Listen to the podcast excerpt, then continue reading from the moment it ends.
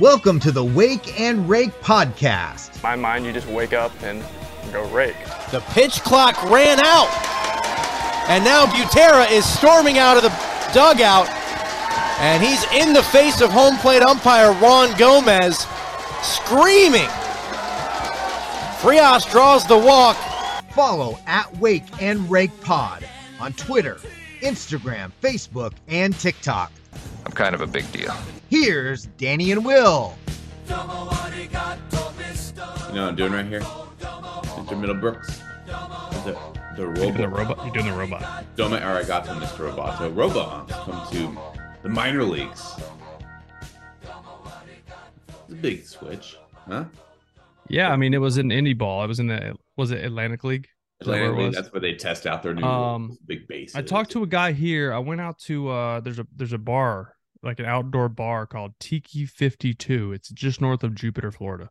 Hmm. Went there with some friends and one of the uh, mutual friends that was there uh is a manager of um an indie ball team. I can't remember which team it was. But we were talking about robo-umps. This is before obviously this just happened today. This happened like 2 hours ago on the uh on the 12th. Um and he was saying it got better and better and better but there's also it was still was imperfect. He was saying everyone sometimes it doesn't adjust right because it's what's weird is so they i'm trying to think the best way to word this. The way they shape each player's strike zone number one it has your height. It knows your height.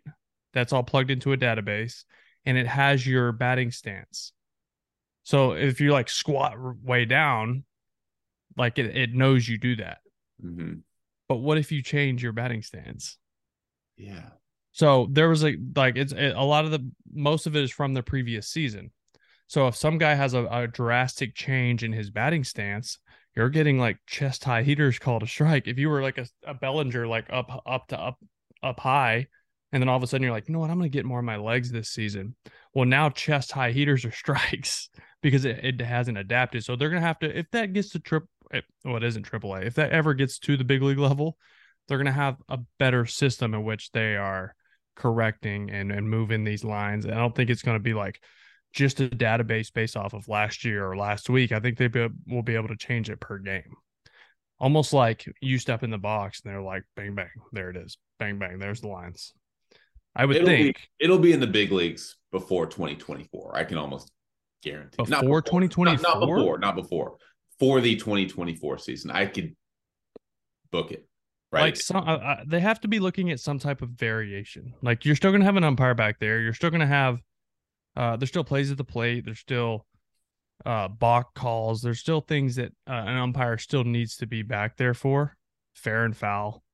Um, Catcher's interference. but um, I've talked, we've talked about this in the past. Yeah, catcher's interference. Th- th- Everyone in the world that's watching the game knows if it's a ball or a strike because they see a strike zone on TV. Now, it's not always perfectly correct, but it's close. Um, so everyone knows is it a ball or a strike except for the one guy that needs to know. Yeah. Right. So I like the human aspect because if it's 11 nothing in the eighth, widen it. If there's a position player on the mound, make it a bigger zone. Like I get it. Um, umps won't be able to do that. That's right. So games will be extended and longer because of that. But um, the, give him a buzzer, like give him a beeper, like something in his ear, like ball strike. He can call it. But then, like, obviously, game's out of hand. He's able to do whatever he wants to do because the human's still there. I don't know. I there's got to be some type of variation where you can't you can't totally take away the human, but you can help the human be better, closer to perfect. Put this topic on pause for a minute because we have some other topics to discuss. First, I want to tease our audience a little bit. By the way, for those that are confused by our conversa- conversation already, uh, Buster Olney reported that 2023 this season, robo umps are coming to the minor leagues. So that's going to be implemented immediately. Times are a change in times have been a change in for a while now. Uh, we had the new rules in Major League Baseball this year with the bigger bases. Um, the pitch clock is going to be implemented as well. That we'll get into that as well. Let's talk about some moves around Major League Baseball before we get into the rules, though. This is the Wake and Rake podcast powered by Swing Juice. Swing Juice is the official merchandise provider for the Wake and Rake podcast, episode 71. What is today?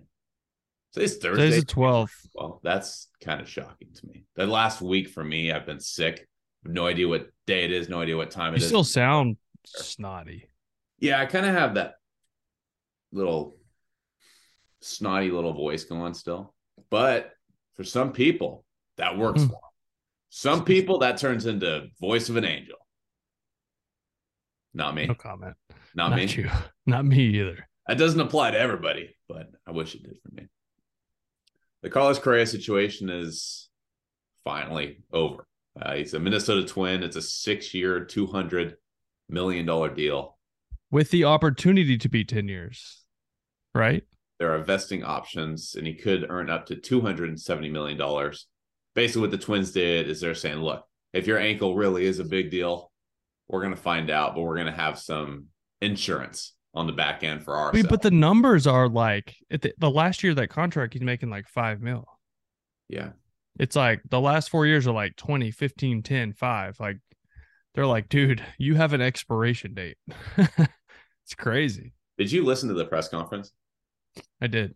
His intro. Uh, what was what really stuck out to me is what Scott Boras said, and also what Correa said. Basically, they both said that during the Correa, everybody wants to know why did the Giants back out? Why did the Mets back out? And then the Twins all of a sudden swooped in. Basically, what Boris said is that the Twins used the doctor that already knew Correa, Correa for their physical. He knew of the injury before the physical ever started. Right. So he wasn't surprised. He knew it was there. The Giants and the Mets used the same doctors for their physicals. They had the same intel, the same information, which, Which, is weird because West Coast, East Coast, normally it's like completely different. It doesn't make a whole lot of sense, right? But mm-hmm. basically, they got the same intel. The Mets got the same intel that the, that the Giants got, and so they had the same concerns that the Giants had. The Twins have had Carlos Correa in their building. He's been in their medical offices for the last year and a half.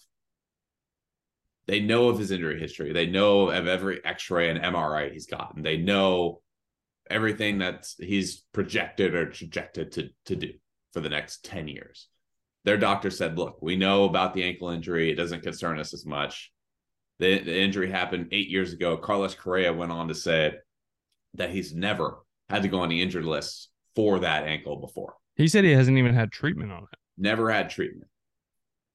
So I don't know if this is going to come and it's going to come and, and, and um, kick somebody in the ass at some point. Is it going to be the Giants and Mets or is it going to be the Twins? Somebody's going to come back in six years and they're going to say, damn, we should have signed Correa. Or the Twins will say, Whew, we made a massive. I think it's a win. It's a win-win. Carlos is still getting broke off. He's not getting 350 mil, but he's he's still getting 200 million dollars. He has an opportunity to make up to close to 250.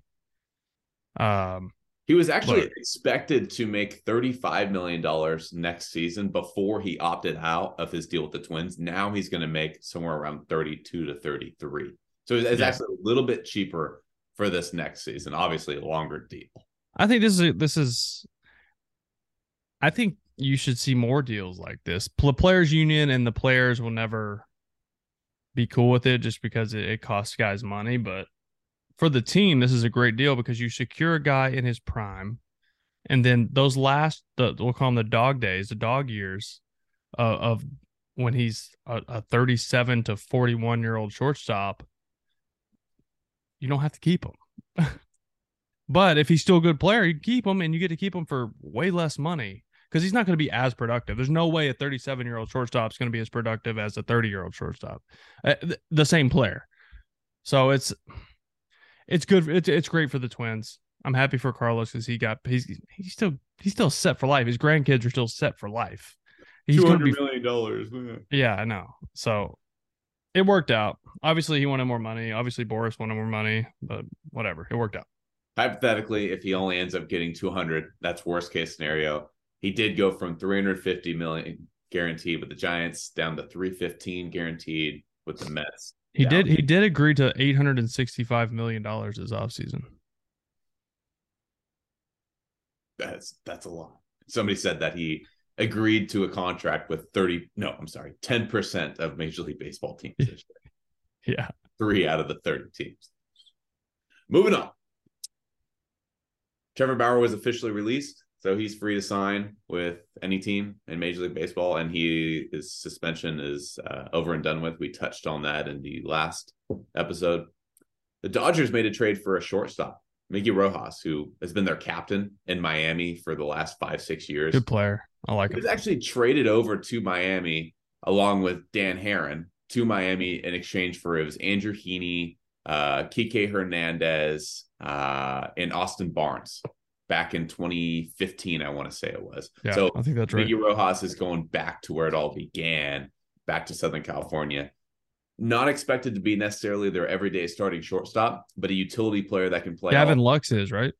Gavin Lux is expected to play shortstop. Chris Taylor potentially at second base. Max Muncy over at third base, and Freddie. I was gonna say Miggy could play some third base. He can play all around. That that's You don't know what you're gonna get from Max. He hit what? He hit under 200. I know he got better think- at the, the like the last month, but for most Yeah. of the year he was hitting like 170. He had a bad year last year, no doubt. Batting average wise, for sure. Yeah, he had 196, 21 taters. I, I know he walks, and uh, and he got hot in September. I feel like Yeah, I mean, you look at the Dodgers. A lot of people that are puzzled by their off season. A lot of people saying they're saving their money for Shohei Ohtani. That's certainly an option. Uh, feels that way.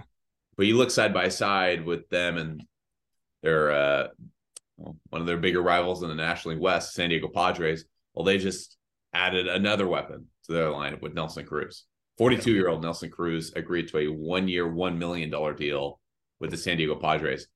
So the first six hitters in the projected lineup for the San Diego Padres this year, they were each all stars at least once since 2021. So in the last two years, the first six Jeez. hitters were each all stars. I, I want to say something too about Nelson Cruz. He doesn't have to get one hit while he's a Padre, and he's going to make them better. Like just knowing him, playing against him, knowing guys who were close and played with him, he's just like he's that dude in the clubhouse. Yeah. I mean, he's like 50 years old. he's been around forever. Uh, You name it, he's seen it, he's lived it, he's done it, he's played in the big games. He's lost the big games, he's won big game. Like he's like the ultimate teammate from what I hear. And I I you know, my interactions with him off the field, he's great. I mean, I know he got he got popped, you know, a few years ago for PEDs. Um, I think it obviously humbled him, but he's always been a hard worker. He's always I'm not justifying what he did. I, I just like the guy. I don't I don't like that he did that, but I hate to say it and bring it up, but as part of his story. Um, but I think him learning from that and coming away from that can maybe be a voice for Fernando Tatis Jr., who's also dealing with that right now. So he's he's stepping in as more of a mentor type. He's gonna get some hit some homers and, and be be a, a you know a, an impact player every, in in certain games for them. He's not going to be an everyday impact player. I, I don't think unless someone you know the injuries happen. We get that, but I think he's more of like a clubhouse voice in my opinion. He's the general manager for the Dominican Republic international team, too. Yeah. So That's pretty cool. Manny Machado, Juan Soto, Fernando Tatis Jr., all three of those guys are from the DR. Dude, the Padres lineup is really good Really good. Yeah. if they're healthy. And Nelson Cruz is not expected to have 600 ABs this year. He's going to be, he's no, going to he's probably gonna have 250. he's going to platoon with Matt Carpenter, who's a lefty. So Nelson Cruz last year, his power numbers were down significantly. But if you look at his splits against left-handed pitching last year, Bingo. just 150 at bats. He had five homers, 27 ribbies, and a 728 OPS. It's not elite. It's not where he used to be, but a 728 OPS, five homers, and 150 at bats. Maybe you double that, and and you're fine. You know, you you'd take that if you're the Padres. Yeah, totally. And like I said, he, he's more he's there to mentor. I think more than anything. It's just kind of a fun twist on it. I was looking. It, it's just a fancy way of saying, look, the Padres used to be bad. Oh, there it is. Voice crack. It's been nice to hit puberty twice. Yeah, I didn't think I ever hit it once, but in the previous decade, so from 2011 to 2020, the Padres had three total hitters make an All Star game. There was Everth Cabrera, Cabrera in 2013, Jay Up in 2015, Wil Myers in 2016. as I mentioned already, the first six hitters in their projected 2023 lineup were each all stars at least once since 21. Tatis, Soto, Machado, Bogaerts, Cronenworth, Nelson Cruz. So it's a fancy way of saying the Padres used to suck. They no longer do. Yeah, money talks, huh? I have a fun stat for you before we move on to the rules. Four National League players have a 300 batting average or higher since 2019. Can you name the last guy? I'll, I'll name. Mm, Okay, four guys have what again? Sorry. four national. I'm trying to think of how to uh, how to quiz you here. Four National League players have a 300 batting average or higher since 2019. Can you name those four? Let's see how you do. There's one in the weeds that you will never guess in a million years, which is why National. League. National League players, 300 batting average or higher since 2019. One of them base. Go ahead. MVP in 2020 for the Atlanta Braves. Uh, Freeman, obviously, yeah. I'm thinking Freeman. It's like a cumulative, right? Not just Cumulative since 2019. One guy just signed for 300 million dollars with the Philadelphia Phillies this offseason. okay. So trade. Turner. Um, Uh, another guy plays. I'm I'm stuck on the guy that like I won't guess. Like that's who Yeah. I'm thinking. Like that's Okay, okay. So here, I'll, I'll give you the, the last kind of uh, obvious one. Maybe not so obvious. His his nickname is Squirrel with the New York Mets. McNeil. McNeil. So your top the, the the three obvious ones: Freddie Freeman, Jeff McNeil, Trea Turner. Okay, so give me. Guy Are you able to give me a hint on this guy? Is there he's any hint? probably he's probably never made over league minimum.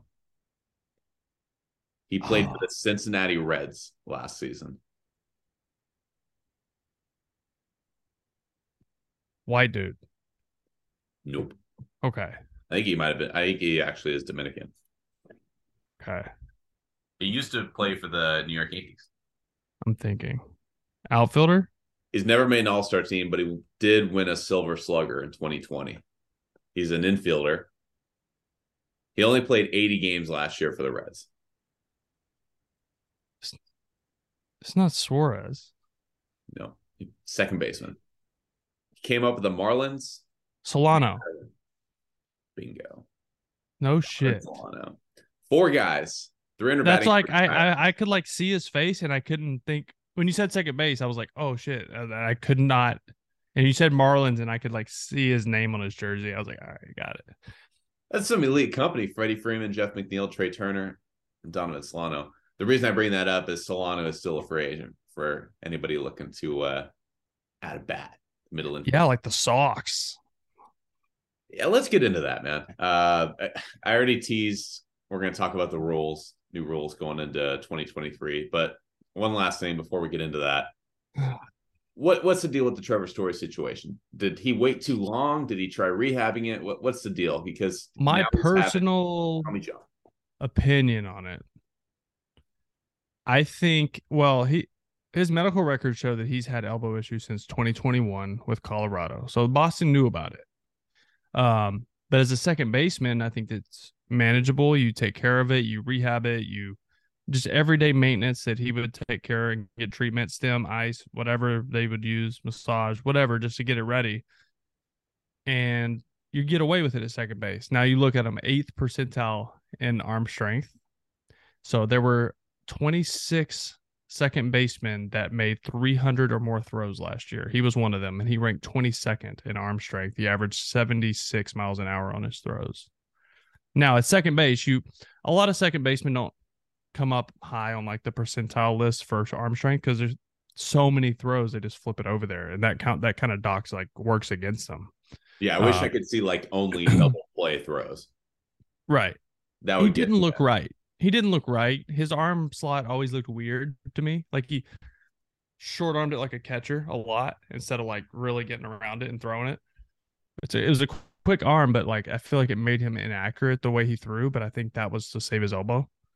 Now, um, the story is that the story, the story is that he felt something taking ground balls and playing catch in December. Uh, and it was worse. It was something different. That's the story. I don't know. Um, what I think happened is, yes, he did start playing catch. Like a lot of guys start playing catch in December and start feeling things. I think it's the same thing, but I also think, all right, we didn't sign Bogaerts. He's not going to have the arm strength. He's going to have to get this fixed. Now he didn't get Tommy John. He got an internal brace, which is probably f- everyone online saying four to six months. I think it's more five to eight months, just from some people I talked to. So he could be back in July. He he very well could be. It all depends on how he bounces back and the severity of the injury. Um, but doctors I've talked to said they've seen guys take up to eight months, which is that's like when a guy goes 16 months with Tommy John. This is supposed to cut it in half. Now he's not a pitcher; he's going to be an infielder. But you think about moving from second base to short you have all these different arm angles you have going in the hole and you really got to let it eat. And and guys got to cover more ground now we don't have shifts. So we're going to see infielders making longer throws now. Um that's something to, to play into it. So um they're in trouble. I think they have to make some moves. Uh, i think miggy rojas was on their radar so that's one less guy. Uh, jose iglesias who's played in boston twice before that seems like the Uh, perfect fit to me. It does. He's played there before. He knows he can deal with Boston, the pressure there, the media. Um, he's a very good glove, very good infielder. He hit 292 last year. He was in Colorado, but he hit 292 last year, which is He's actually hit really the ball well for contact the past three, four years, really. right. So, uh, Josh Harrison's out there, Jurickson Profar, which Profar's been more of an outfielder. Supposedly, he kind of got the yips a couple years ago in the infield, and that's why he's been in the outfield ever since. I played with him in uh, AAA Round Rock in 2017. He was a young prospect with the Rangers. Uh, he was just an infielder then, and he was he was a good infielder. So I don't know what happened along those lines, but um, there's some names out there. Solano, another name, you know, floating around. I didn't even know he was a free agent, which is yeah, crazy. mo- more of a second baseman for sure, but you could always kick. Yeah, so the Sox have Christian Arroyo, who uh, they like, and Yeah. I, I, he he played some good ball last year uh, when he got his chance. As of now, he's playing second, and Kike Hernandez is playing shortstop, which Kike is actually pretty good at shortstop. Yeah. but I but they have a hole in center field then because Kike is a good center fielder too, and that's it's going to have to be Jarren Duran, the young kid, or they make a move for somebody. I, they have a lot to do in Boston right now. A lot. The rotation is very injury prone too. So you're looking Bro, they are they are hanging a lot on two guys in James Paxton and and uh Chris Sale who barely pitched in the last two years. Yeah. All right, then you have Nick Pivetta who he can have some really good starts. He's hot and cold. He's either really really good or really bad. And then you have Garrett Whitlock who they're moving from the bullpen to a starter. Corey Kluber I think I think was a good pickup though. Yeah. He he But was he's really another good. guy that is that has injury history as well. He does, but he was really good last year, and he dealt against the Astros and the, the Yankees uh, multiple times. So I don't know. I, I like that move. He's he he uh, lives in Massachusetts, so he's I guess he'll sleep in his own bed at, at night. I think that's kind of cool. Um, good addition, good clubhouse guy. Do Moving any of on. these guys intrigue you at all? These are the remaining shortstop free agents, according to MLB.com. Elvis Andrus. Yes and no. The only thing is, if let's say Trevor comes back in July, Mike, he's ready. I don't think Elvis is going to be a guy who can move well to second base. He would fall back into more of a bench reserve role. Yeah, but Iglesias could move over and play second. Good. Jose Iglesias is next on the list. I have a staff for Iglesias. There you go. MLB shortstops with a 280 batting average and a 40 plus defensive rating since 2017. Carlos Correa and Jose Iglesias. Candelita. Jose Iglesias. Good clubhouse guy too. Iggy, yeah, he's cool. He's fun. We played together a lot. Jose Iglesias, or I'm sorry, not Jose Iglesias. Alcides Escobar. He's Hmm. now 36 years old, which is shocking to me. That's crazy to think about. Yeah. What about Andrelton Simmons? Hmm. I'm kind of out on him. Yeah, great defensively, but obviously He just he swings a wet New York Times lately. So he was injured most of last season with Chicago. And Yeah. Didi Gregorius, another guy on the list. yeah, Really I don't know if Didi's really couldn't stay well. The healthy. Sox don't need more left-handed bats. I feel like they need to they need right-handed bats. But Where's your panic meter with Boston? Season hasn't even started yet, but here we are. um, I I'm aware that there's still time to make moves, but panic meters, the needle's moving. I I'll go f- six. I feel like your panic meter is higher because your confidence meter is so low in the front office, at least based Mm. on their recent history. Well, not really. No, I don't I don't I don't think Chaim Bloom has made the best decisions. Uh, but I also think he's he hasn't caught very many breaks. Like the Chris Sale situation like derailed the pitching staff last year. Uh line second start back, line drive breaks his finger. Then he has an accident, crashed his bike, breaks his arm. Mhm. Kike Hernandez missed multiple months. Uh, Trevor Story missed a ton of time last year. Like Bogey missed time, Devers missed time. He just he hadn't caught any breaks. No, now I a lot of things are beyond him as far as the checkbook and who's going to pay what for what players. But I I I stand by. You got to bring back Xander Bogaerts. And I'll I'll I'll take that to the grave whatever it takes, re-sign Xander Bogaerts. That should have gotten done last spring or during the season last year. But we don't have to we don't have to dig that back up. It's it's gone. But um Oh, he's not gone. I don't I don't not. I don't not have faith in this front office. Um I just wish they would operate a little differently. Mhm. I wish they would operate a, like they used to as far as being a big market team. Uh and kind of big boy in people and they just don't do that anymore. Um Chaim is very smart.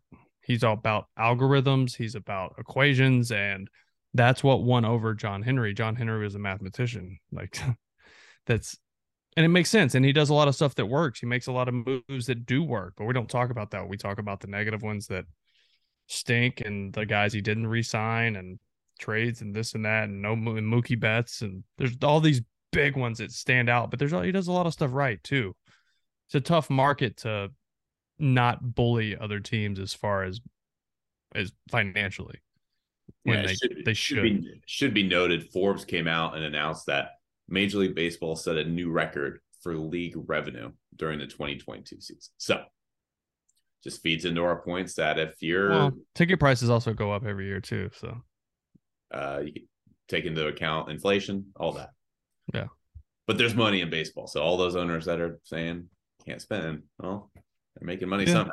and they're all profitable. Even the ones that don't win or don't, even the ones that spend a ton of money on players are still profitable. There's like one excuse, and I don't have the numbers in front of me, so forgive me if I kind of butcher some of this, but there's like two years in the last however many decades where uh, a Major League Baseball club actually didn't make as much as they spent. And I want to say it was the 2016 Kansas City Royals. They actually they were like the only team in baseball over the last 20 years that did not make as much money. Which is crazy because they were in the World Series and they won the World Series in four, four, 15. 15. Yeah. So Jeez. they spent a little bit more. They were in it in 14 and then won it in 15. correct. But Yeah. the Kansas City Royals are basically the only team that could make the excuse that they can't physically cannot afford. Which is crazy. But yeah. Moving on. 2023 rules. Oh boy. Talk about it, Brooksy. Um, we talked about the the robo umps at, at the jump. Did you have more to add to Buster Olney reporting that robo umps will be implemented in 2023 in the minor leagues? You had more to add to that. No, I'm just looking. I'm just looking to see how they adapt during the season, like what changes they make to the database and the system, and how do they can they troubleshoot during the season and like make changes week to week to make it better. That's what I'm watching for because it's not, it's going to be imperfect. It's not perfect.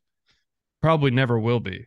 Isn't that what But- it's intended to be, though? Is perfect. It, it is, and I, I think it's they might be jumping the gun a little bit on it, but we'll see. I got to see how they adapt in in season. Correct me if I'm wrong, but the strike zone is still letters to knees. correct? Letters is high. You're never going to get letters. But K Zone supports that. K zone bo- does not ever the- have a box to someone's chest. Bottom of the letters. We'll say like sternum. How about Like sternum? number, if you have your numbers, like, Okay. you know, it's like team name than your number. Like maybe you know who would benefit the most is Aaron Judge. That guy gets more low strike calls on him. dude. He's one guy like you can call it high on because Mhm. he's seven foot tall. All right, what do you got? Well, can I make one more point about the case Sure. and then we can move on? So, why are pitchers nowadays having so much success? Spin rate, balls up, fat, high velocity up in the zone, right? Now, if we're going to add K zone into the into the picture here, uh, you're only going to see that emphasized even more, right? Because if K zone's going to start calling strikes that are around the, I think you're going to see a lot more letter. big curveballs too that catch the front of the plate, like catch the front of the zone. Like you, they like almost like the catcher might have to block them, but you you see it sometimes on TV too. Like a guy will go down to block a curveball, a big curveball, 12 sixer, and And it it shows that it caught the zone. Yeah, yeah, and people are going to be pissed about it because it doesn't look like a strike. Right. But my thing is, you're But but hitters more- hitters can combat that by just getting in the front of the box. If they know a guy likes to throw that pitch, you just get Yeah. the front of the box. But I just think you're going to see more high velocity up in the zone because if a lot of home plate umpires don't like to reward pitchers with high strikes, especially not high fastballs, high Well, most hitters swing at it. right now. If they're going to be get called, you're going to have more of it. Like if you're going to reward pitchers for throwing fastballs up in the zone, it's already See, that's where I and I'm gonna have to say like you're gonna have to adjust. If you're watching the game and you're saying like that's not a strike, but it's calling a strike, like there's got to be a group of people who are in charge of this going that's got to change. Like game one, if you see it, don't let it marinate for a month and uh, ruin the back of guys' baseball cards. You know, and that's that's what I mean. Like adapt day to day. There's got to be a group. Melky's trying to get in. So you got to pee. What's he doing? I don't know. Anyways, they just have to adapt. I just want to see them adapt. That's it. What are your thoughts on the pitch timer? I think it's actually going to be good, man. I, I jotted down some notes before this. I was thinking about. It. I think we see average game time like two forty five, which is so that's going to be twenty one minutes faster than last year, and it would be the quickest since nineteen eighty five. So I think I think we're going to see something in April. I think you're going to see pitchers and hitters like complain a lot about it. Number one, they're going to say like I'm feeling rushed, and then number two, they're going to say I I wait till guys get strike three because they weren't in the box or ball four because they didn't throw it in time. Guys are going to bitch and complain about that. Um, but I think after the first month, it just kind of blends in and becomes normal because guys are going to uh, adjust. So I looked at the violations in AAA last year or in the minor leagues, in the minor leagues. So last year in the minor leagues, there were 1.73 violations in the first week of games. Average almost two violations a game in, in, in, the minor leagues the first week.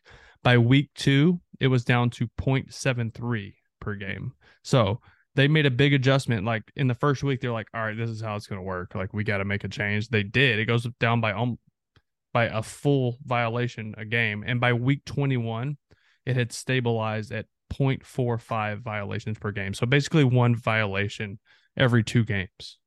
So either the umpires got a little more laid back and relaxed with it, or the players, which I think, I think the players really locked it in and it became normal. So, um, you know, there's some guys that this will affect more than others, like guys like Kenley Jansen, um, Craig Kimbrel, Adam Ottavino, Gausman, Devin Williams, Montas, like guys like this who are very slow. I'm curious to see how their game changes. And that the Sox have Kenley Jansen. So I'm wondering like how's that going to affect him? So it's not only guys that are slow pitch to pitch, it's going to affect guys like Max Scherzer, who hasn't picked anyone off since 2016 because he has a bad pickoff move. So how he controls the run game is by long holds and pauses. You can't do that anymore. And you have a limited pickoffs. So I'm curious to see if guys are going to be running all over him, knowing he doesn't have a good pickoff move, knowing he's on a timer. Uh, so we're going to see runners all over the place. I think a lot of fans, their biggest complaint is that it's taking away from the different nuances of the game, right? For example, you mentioned the long holds.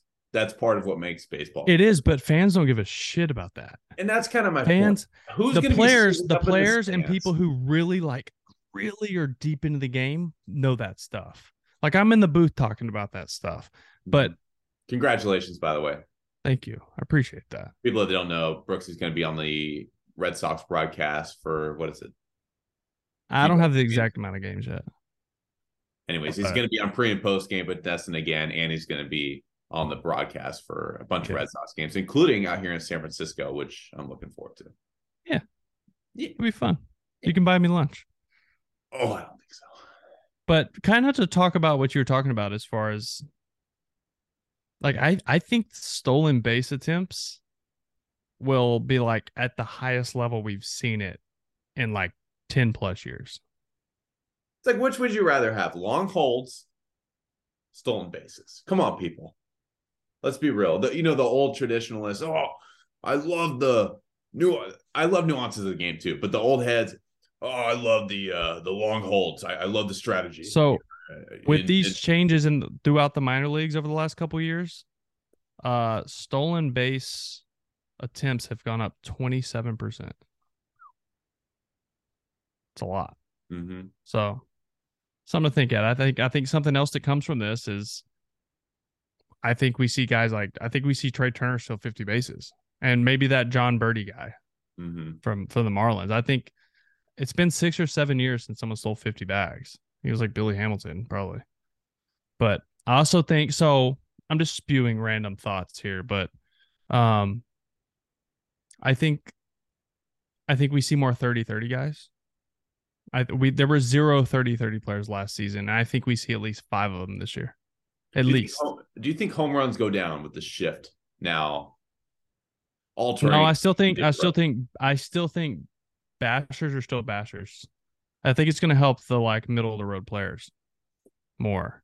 But Um instead of with two strikes, instead of going for it all, couldn't you see somebody? I, like- I hope so. I, I hope so. I don't know if I don't know if home runs are gonna like come down big time. Because I think guys still know how to get paid. Mhm. unfortunately. I do think, like going back to my point, like there's going to be a lot of 30. I think we see like at least think about guys who are capable of 30 30. So Acuna, Yelich, J J Rod, J-Rod. Trea Turner has really like Trea, Trea Turner has a real ability to go 30 30. Bobby Witt Jr., yeah, uh, Tatis Jr., Kyle Tucker. Cedric Mullins. I don't think Cedric Mullins does it again. He could. I'm just saying he has the potential. Adolis Garcia. Yeah. Like these are guys who all fly and have pop. Like I I think and most of the time they can hit the homers, but it's like the bags just don't happen. Mhm. Um yeah, I don't know. I I, I don't know. I do think batting average will rise. You, brought up the shift. So we can kind of we can shift to the shift here.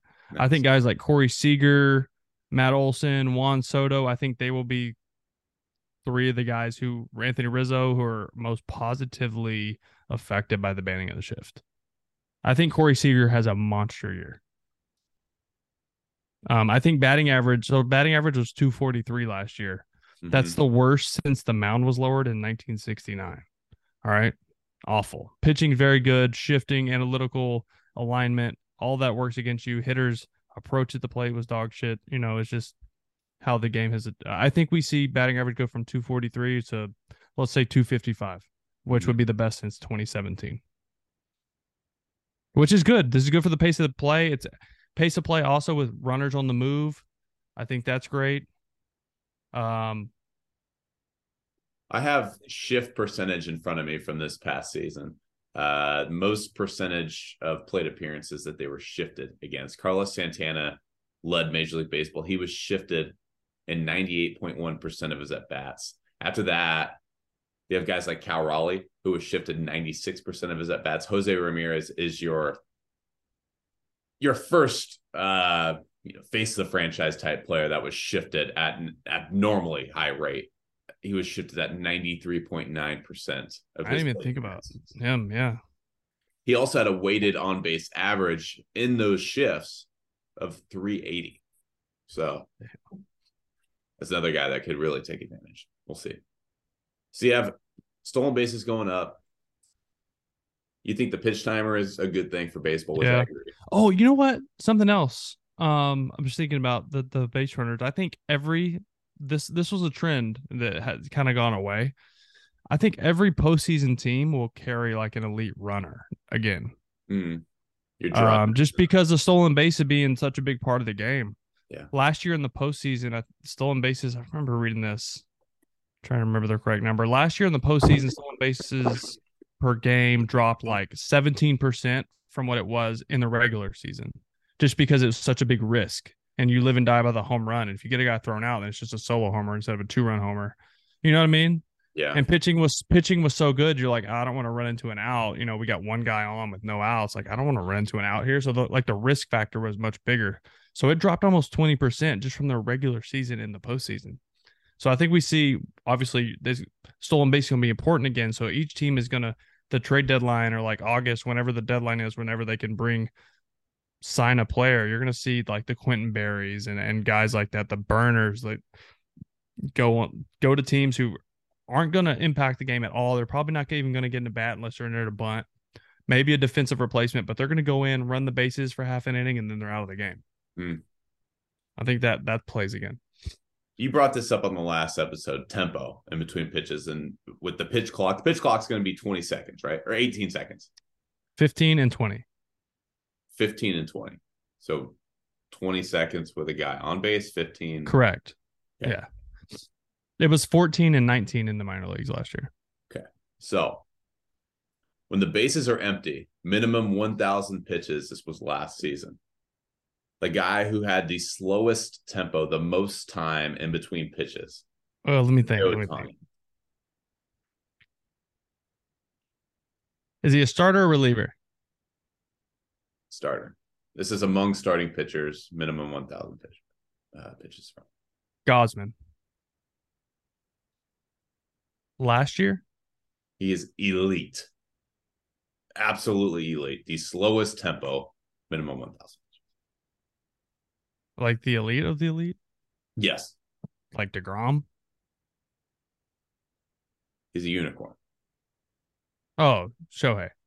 Shohei Ohtani, 21.7 seconds in between pitches. Are you shitting me? He that's the highest in Major League Baseball. So if you're telling oh. me that the pitch timer is now going to be 15, 15. seconds, that's a, that's nearly a seven second difference. Yeah, and you I think he's probably tired from running the bases the inning before. Yeah. By the way, when runners are on base, his tempo increases from 21.7 seconds to 26.9 seconds when runners are on base. Jesus. So now that's another seven seconds in between. So if we're looking at guys that are going to be seriously impacted by this pitch clock, Shohei Ohtani's Who do you think leads baseball in ERA next year? ah, you just can put me on the spot like that. Well, it's always like it's been the Dodgers for a while. I- you I have some good- which team? The Dodgers sh- in years past, the Dodgers have shifted more than any team in baseball. Okay, so so I'm this is what's bringing this thought. I brought, had found these notes earlier.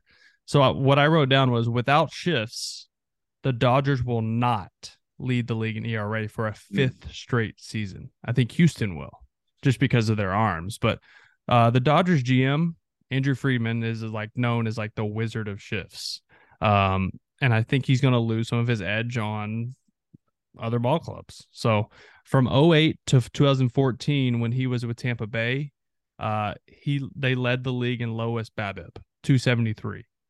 From 15 to 22 when he was in LA with the Dodgers, they led the league at 272 BABIP. Hmm. And that's because of the shifts.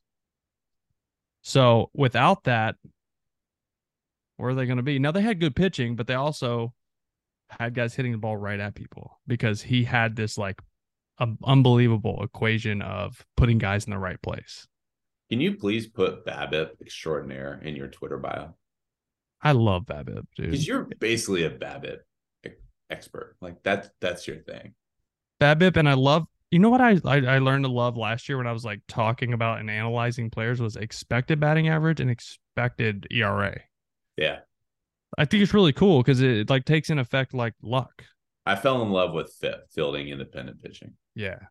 There's a lot of cool stats. Yes, for sure. But I don't know. I thought that was interesting. Like thinking the Dodgers, like they've led the league in ERA five or four years in a row. Yeah. How much is that going to change when they can't shift when that's what they're known for? So Yeah. interesting. 2023, I'm guarantee you is going to look a lot different. The game of baseball is, it's just different. Like it, it's not going to look like the last decade. Um, the strategies are going to be different. The tempo is going to be different. I think it's going to be for the better. I think it's gonna be fun. I think it's gonna be a fun game. By the way, man, all these people complaining that baseball's changing, it's not the same. Look at the other sports NHL, NBA, NFL. The NFL, they're implementing a new overtime rule this year to where uh, both teams are going to get the ball. They're guaranteed possession of the ball. So, like, Yeah. other leagues are changing their rules just as quickly, probably faster and more frequently than Major League Baseball. Major League Baseball is actually behind the times when it comes to updating rules and getting up with the times. So for those complaining that baseball is not what it used to be, trust me. Nothing is. Baseball was the last one to change. It's going to look a lot different. I think it's going to be for the better. By the way, the first half of this pod was so boring, and then we got into this the rule stuff, and I thought it was a lot of fun. Yeah, that's fair. It was You, a snooze fest. you trying to pin that on me? No, we just had to talk about the headlines, and there's just like nothing to talk about right now. That's fair. So there's probably only like four people still listening by now. Your mom, my mom, your dad. Someone's cat. Oh, They he- fell asleep with it on.